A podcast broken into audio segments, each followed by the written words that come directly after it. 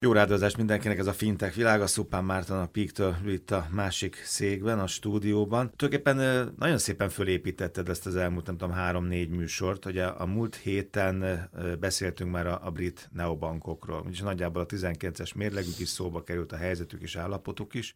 És azt mondtad, hogy a mai műsorban nézzük meg ezt a mostani helyzetet, picit menjünk vissza egy, egy pár hónapot az időben, nézzük meg, hogy mi minden történt velük, mi minden történt a piacon amit ugye a Covid meghatározott, és aztán nézzük meg a neobankok kitörési pontjait, lehetséges jövőjét, útját, valahogy így koronája lesz ennek a sorozatnak. Igen, szép szóképpel indítunk megint. Ez a talán azoknak a hallgatóknak, akik, akik folyamatosan... Kitartó. Mert most folyamatosan megkapják a megoldást. Nem, így, így van, igen, így van. Hát igen, múlt héten arról beszéltünk, hogy milyen, milyen volt a 2019-es éve a különböző nagy angol neobankoknak. Itt kimondtuk azt, hogy, hogy, hogy hát nem, nem igazán volt jó, sőt egyébként szerintem két adással ezelőtt beszéltünk erről, mert múlt héten pedig a, a, a US Benedek volt itt velünk, és arról beszél beszélgettünk, hogy ezzel szemben pedig Ázsiában brutális pluszokat igen. láttunk, tehát szinte akkora nyereséget jelentett a, az End Financial, hogy abból meg tudná venni a, ezt a három neobankot, aki a két héttel ezelőtt beszélgettünk a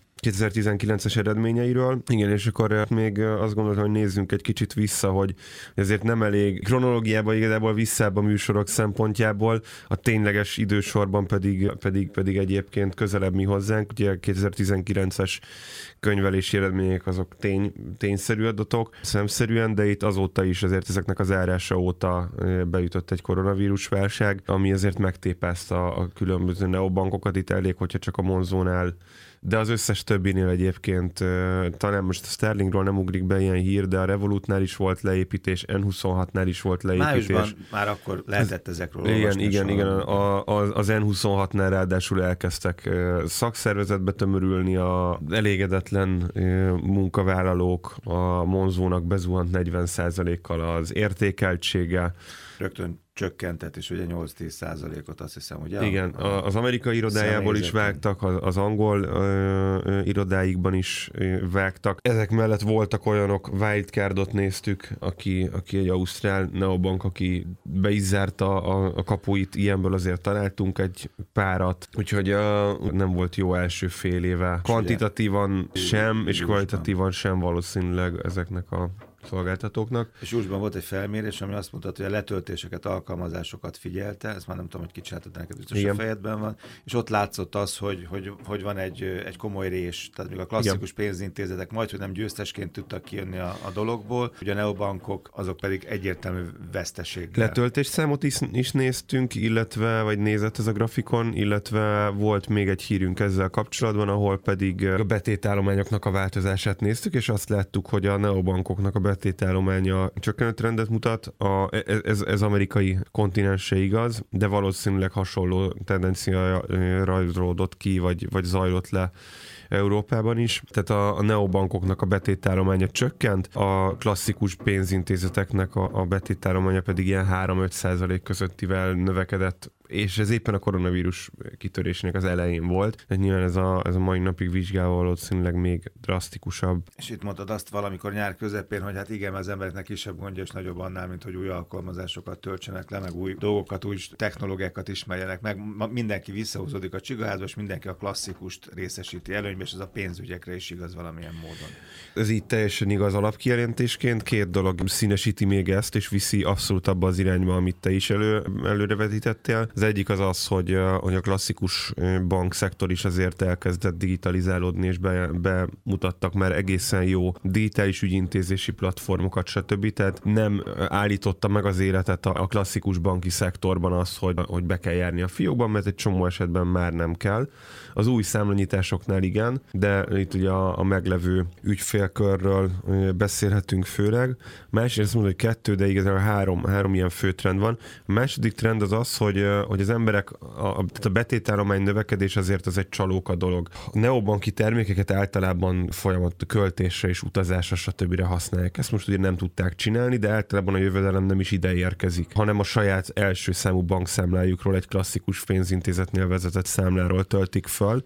A klasszikus pénzintézetnél vezetett számlára, tehát két hatás hatott, nem töltötték föl a neobanki számlájukat, és egyébként mondom, ez egy amerikai kutatás volt, elkezdték elkezdték kapni ezeket a havi néhány száz dolláros segélyeket, amit pedig szintén nem tudtak elkölteni. Tehát egy ilyen multiplikátor Meg nem hatással. Utaztak, nem váltottak, így van, nem így kötöttek van. biztosítást, tehát egy csomó plusz dolgot Így van, tehát, tehát nem biztos ez, hogy, hogy, hogy ez inkább a lakosság betétállományának a teljes növekedését jelentette sem, mint a, a két szektor egymás ellen vívott harcát, de tény, hogy, hogy, hogy ez itt most eltolta egy jó irányba, vagy egy, egy szektornak kedvező irányba a klasszikus bankokat. Ezek a hírek nagyjából májustól júliusig jelentek meg, és akkor most ugorjunk egyet az időben, meg akkor nézzük a, a megoldási palettát, vagy azt, hogy hol vannak itt kitörési pontok, mert most a fintech.hu-n, ahol láttam, augusztus végétől leginkább ezzel foglalkoztok, hogy ezeket a neobank, meg hát nyilván a, a, a maguk a neobankok is azzal foglalkoznak, hogy mik lehetnek azok a kitörési pontok, termékek, szolgáltatások, amik, amik megoldást hozhatnak, hogy mentővet dobhatnak. Igen, nagyon, nagyon érdekes kép kezd kirajzolódni. Azt látjuk, hogy a, az első hullámos, ugye volt egy adás, ez meg talán három héttel ezelőtt volt, ahol a második hullámos neobankokról beszélgettünk. Azt látjuk, hogy az első hullámban indult neobankok, tehát ezek a nagyok, akikről, akikről már hallunk, és nagyra nőttek, és, és sok ügyféle rendelkeznek. Van már mögöttük 7-8 év, amit működéssel töltöttek el, és egy, egy ilyen sok százezer, néhány millió ügyféllel büszkelkedhetnek. Ebből, ha belegondolsz, mert, ez, mert ezért elég komoly trendek tudnak kirajzolódni. Elkezdték elemezni azt, hogy hogyan lehetne, mi okoz nekik veszteséget, és miből tudnak elkezdeni profitot termelni. Erről fogunk beszélgetni most a műsor hátralevő részében. Itt négy faktort azonosítottunk be, és kifejezetten olyan fókusszal néztük, azt most nem, nem fogjuk mélyen elemezni, hogy uh, mi okozza a veszteséget, inkább azt nézzük meg, hogy mi, milyen, ahogy mondtad, milyen kitörési pontjaik vannak. A másik nagyon érdekes trend vagy tendencia, amit látunk, ez az, amiről beszélgettünk pár héttel ezelőtt, hogy megjelentek a, a második hullámos neobankok, akik még nem rendelkeznek sok ügyféllel, egy-két éve léteznek, de gyakorlatilag akár az első vagy második működési évtől már profitot termelnek. Ők nyilvánvalóan az első hullámos neobankoknak a zsírján tanultak. És, és ott a kriptovaluta történet, ugye ott is. A, a nagyon hasonló, nagyon hasonló, de hát, ha belegondolsz, ez, ez, ez, ez mindenféle szektorban lezajlik, és kevés olyan cég van, aki képes a megújulásra, és első hullámosból második hullámosba tud átfordulni. Erre egyébként egy nagyszerű példa a Tesla, aki gyártotta már korábban a Tesla Roadster-t, szétbukták magukat rajta, de nagyon jó élő teszt volt, és most meg már, már lassan nyereségbe fordulnak, és, és egyértelműen egy piacvezető szerepről van szó, de számos olyan elektromos autógyártót lehetne mondani, akik próbálkoztak ezzel, és leállították, és ma már, ma már nem léteznek. Jó, szóval jöjjön akkor ez a négy kitörési pont, amit beazonosítottunk. Első körben is, és ez, ez talán az egyik legizgalmasabb, és úgy szinten lehet ilyen szektorális, egyéb szektorokkal összevethető hasonlóságokat hozni, ez a prémium szolgáltatásoknak a, a, a bevezetése. Ez is semmi más nem jelent, mint egy havi flat fee, egy, egy állandó havidíjas ö, szolgáltatást. Itt nekem első körben a telkó szektor jut egy, egyébként eszembe, nagyjából így fizetünk az internetért, így fizetünk a telefonért, így fizetünk akár a vezetékes telefonért, stb. Van egy havidíjunk, és abban gyakorlatilag csinálhatunk majdnem mindent, de hogyha... Kicsit jobban olyan, akarjuk csinálni, akkor, kicsit jobban akkor akarjuk csinálni, fizetni. akkor meg rá kell fizetni, de a felhasználóknak a nagy része ebben mondjuk belefér. Itt a valutaváltás, a nemzetközi utalás, korlátlan, nem tudom. Így van, itt azt néztük itt meg. rátesznek egy lapáttal, és azért már pénzt kérnek, vagy azért így, több pénzt így, így, így van, így van. Ugye a veszteséget alapvetően azt, azt, azt azért helyezzük kontextusba, az jelenti ezeknél a cégeknél nagyon röviden, hogy ingyen adnak mindent, illetve a dolgoknak meg a 80 át úgyhogy ez nekik mind-mind pénzbe kerül. Tehát az pénzbe kerül egy kártyakibocsátónak, hogy a kártyával költenek. Az pénzbe kerül, hogy készpénzt vesznek föl. Az is pénzbe kerül, hogy devizákat váltanak össze-vissza, vagy utalásokat indítanak, vagy feltöltik a,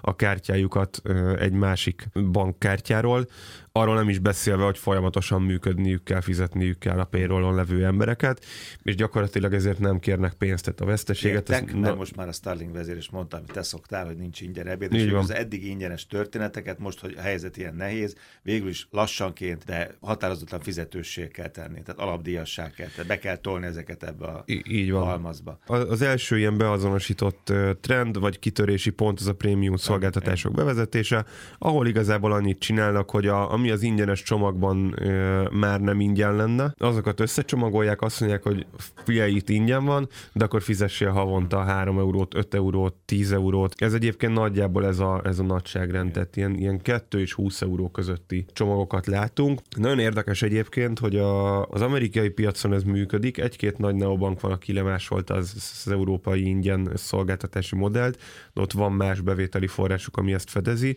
de azért Amerikában azt, azt látjuk, hogy az 5-10 dolláros havi előfizetési díj, ez elmegy, az emberek ezt kifizetik, tehát ott megszokták azt, hogy kapnak valamit, azért fizetni kell. Európában egy picit, picit másként alakult, de az is igaz, hogy a, a Revolut előtti időben az angol végfelhasználóknak szolgáltató ilyen neobanki előfutárok, mondjuk 2007-8-tól léteztek, azok simán az 5 fontos havidíjjal mentek, és hasonló logikával. Tehát igazából annyi történt, hogy ők kitaláltak egy jó modellt, utána rájuk robbantották a, a, a kaput az ingyenes Igen. modellel, és utána most visszatérnek a nagy neobankok is oda. Nyilván ennek a korábbiak nem ürülnek, mert szétverték a, a piacukat. És hát ebbe a csomag, ezekben a csomagokban a legkülönbözőbb dolgok vannak benne, ahogy mondtad, csomagmérettől függően, akár biztosítás, devizaváltás, átutalások, ATM tranzakciók ingyenesek nem csak egy bizonyos szintig, hanem korlátlanul, és sorolhatnánk ezt. Érdekes, hogy egyébként ezen a fronton talán a Starling jár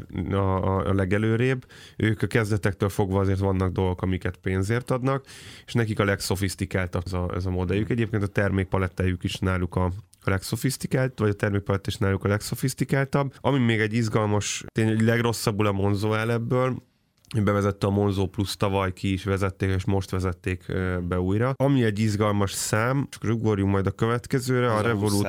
Nem, nem a, a Revolutnál a, a, a, a tavalyi éves árbevétel, ami, ami ebből fakadt, ez majdnem 40 millió fontot tesz ki, ami a, nem az ingyenes csomag, hanem a, a, a fölötte levő és a, és a prémium csomagnak a Szóval, hogy van egy digitális banki csomagjuk és, és egy prémium csomagjuk, ami ennek a kettőnek az előfizetéséből jön be.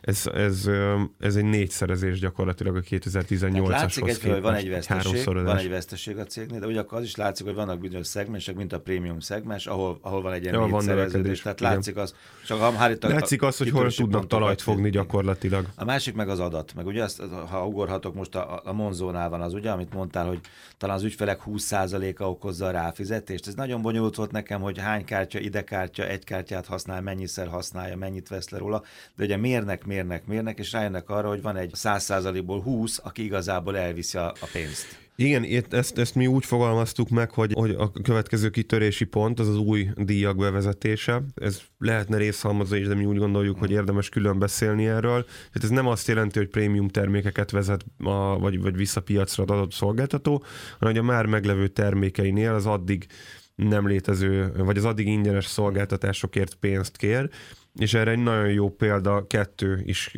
két ilyen cikk is kijött nálunk most a héten. Az egyik az a Monzónak az új díjai. Igazából tényleg, hogyha az ember a mélyre akar ennek látni, meg ez, ez szöveggel leírva, akkor bonyolult. Egyébként baromi egyszerű. Annyit csináltak, hogy eddig két, két ilyen díjtípus van.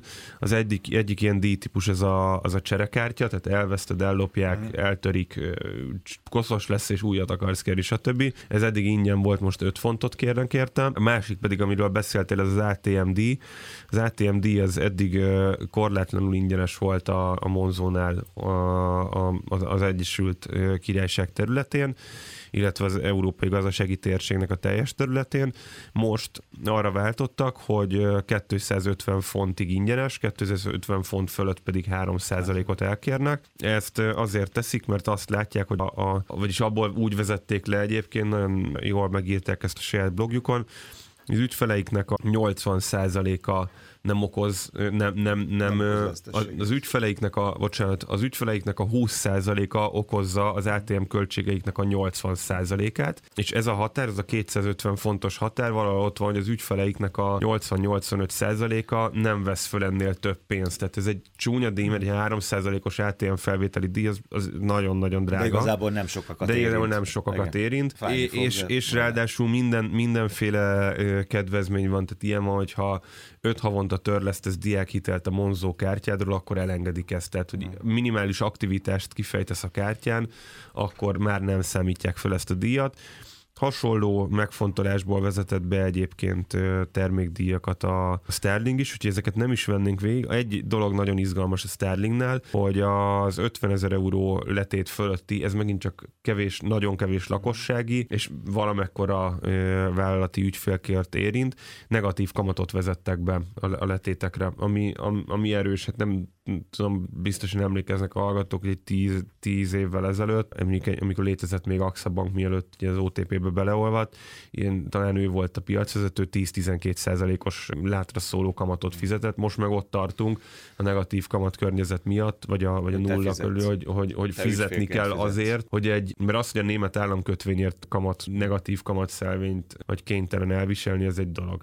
De az, hogy egy uh, alig, alig 4-5 éves uh, Challenger bankba betesz megveszed a pénzt, és még te fizessél érte, az erős, de hát, de hát ez, ez Egyet mondhatok, és az nekem nagyon tetszett, ez, a, ez az inaktív, vagy a behúzódó, csigázba húzódó embereket segítő. Ez pont az jutott eszembe nektek, ugyanilyen fintek megoldásotok van a piknél tulajdonképpen, amikor a vállalati kártyákat ugye azt mondtad, hogy, hogy osszuk meg, ne csak az ügyvezetőnél legyen kártya. Most itt az van, hogy van egy nyugdíjas, van egy kártya, azt mondja, hogy itt egy, egy társkártya, valakiben megbízom, mert én nem megyek ki, mert vírus van, és az eljárhat az üzlet. Én pedig közben látom, kontrollálom, meg meghatározható. Ez is Starlingos. Ez Starling, és ez, ez egy új termék, és, és ez tulajdonképpen a, a harmadik kitörési Igen. pontba is sorolható, ami meg a, a, a, illetve a negyedik, mert egyet kihagytunk, az nagyon, nagyon fontos eleme lesz egyébként. Ezek az új fizetős szolgáltatások bevezetéseit jelentik. Hát ugye itt beszéltünk hát arról, innováció. hogy uh, meglevő szolgáltatások újra csomagolása és csomagban pénzéradása. Beszéltünk arról, hogy a meglevő szolgáltatások pénzértadása, és, pénzéradása. és uh, itt pedig arról beszélhetünk, hogy új szolgáltatások szolgáltatások bevezetése. Tehát az innováció, és ez is, amit mondasz, ez is egy ilyen termék, ezt hiszem, hogy két fontért adja havonta a, a Sterling, de ilyen például a Revolutnál a kriptodeviza kereskedés, ilyen például a, a Revolutnál a részvénykereskedés, a biztosítás kötés, ilyen a Sterlingnál az új zseppénzkártya termékük, ami 15 év alatt adható, és két angol fontot kérnek el érte havonta tehát jönnek kort szolgáltatással is, tehát kártya pénzforgalmi, meg nem kort szolgáltatással is, mint biztosítás, részvénykereskedés, stb. Nagyon, nagyon izgalmas ez a, ez a termékfejlesztés irány. A negyedik, majdnem kifelejtett elem pedig, ami, ami szerintem, szerintem nagyon fontos irány, és izgalmas erre ránézni, ez a vállalati szolgáltatásoknak az irány. Ez két dolog miatt érdekes. Az egyik az az, hogy a vállalatoktól, hogyha jó szolgáltatást kap egy vállalat, azért fizetni fog. Tehát egy kicsit vállalatvezetőként, vagy, vagy vállalatként az ember máshogy gondolkodik, mint magánszemélyként. Magánszemélyként ott a fizetése, azt nem akarja elkölteni pénzügyi szolgáltatásokra, Vállalatként viszont, hogyha könnyebbé teszi az életét, az kimut, kénytelen ki, költeni, hát kénytelen költeni és az, költeni. az kimutatható üzleti hasznot is hozhat, hogyha neki nem kell bankfiókba járnia, mert több ideje marad másra, ezért szívesebben fizet. A másik pedig a, a magas interchange tehát a, a kártyás vásárlásoknál Magyarország esetét nézve akár 6-8 szoros pénzt is betud, pénzt is, pénzre is jogosult a kártya kibocsátója, amikor egy vállalati kártyával költenek, és ez egyébként a költésnek az 1, 1, 1 és 2 százaléka közötti összeg. Tehát abban gondolj bele, hogy, hogy a vállalati kártyáról, amit elköltenek, ott megkapja a kibocsát az 1-2 százalékát, a magánszemélyes ügyfelek esetében meg 0,2, tehát ilyen összehasonlíthatatlanul nagy különbségek vannak ezzel kapcsolatban egy ilyen örömteli záró hír, hogy a Revolut most jelentette be itt az elmúlt napokban, hogy 500 ezer darab vállalati ügyfelük van. A pénzügyi eredményeik alapján azt látjuk, hogy, hogy azért ezeknek a nagy része még inaktív, mert ilyen interchange mellett, és azért a Revolut itt viszonylag drágán adja, ugye mi a Peaknél 600 forintért adunk egy vállalati kártyát, a Revolutnál az első kettő ingyen van, viszont hogyha már ötöt igénybe veszel, akkor az átlagára az ilyen 1500-1600 forint környéke, sokkal magasabb bevételt kellene látnunk, hogyha ezek aktív ügyfelek lennének. Ezek voltak akkor kitörési pontok a neobankoknál, szépen négy felé szedve. Szupán Márton Pik, köszönöm szépen az érdekességek, az információk, a cikkek, hírek a fintech.hu-n, jövő héten pedig fintech világa.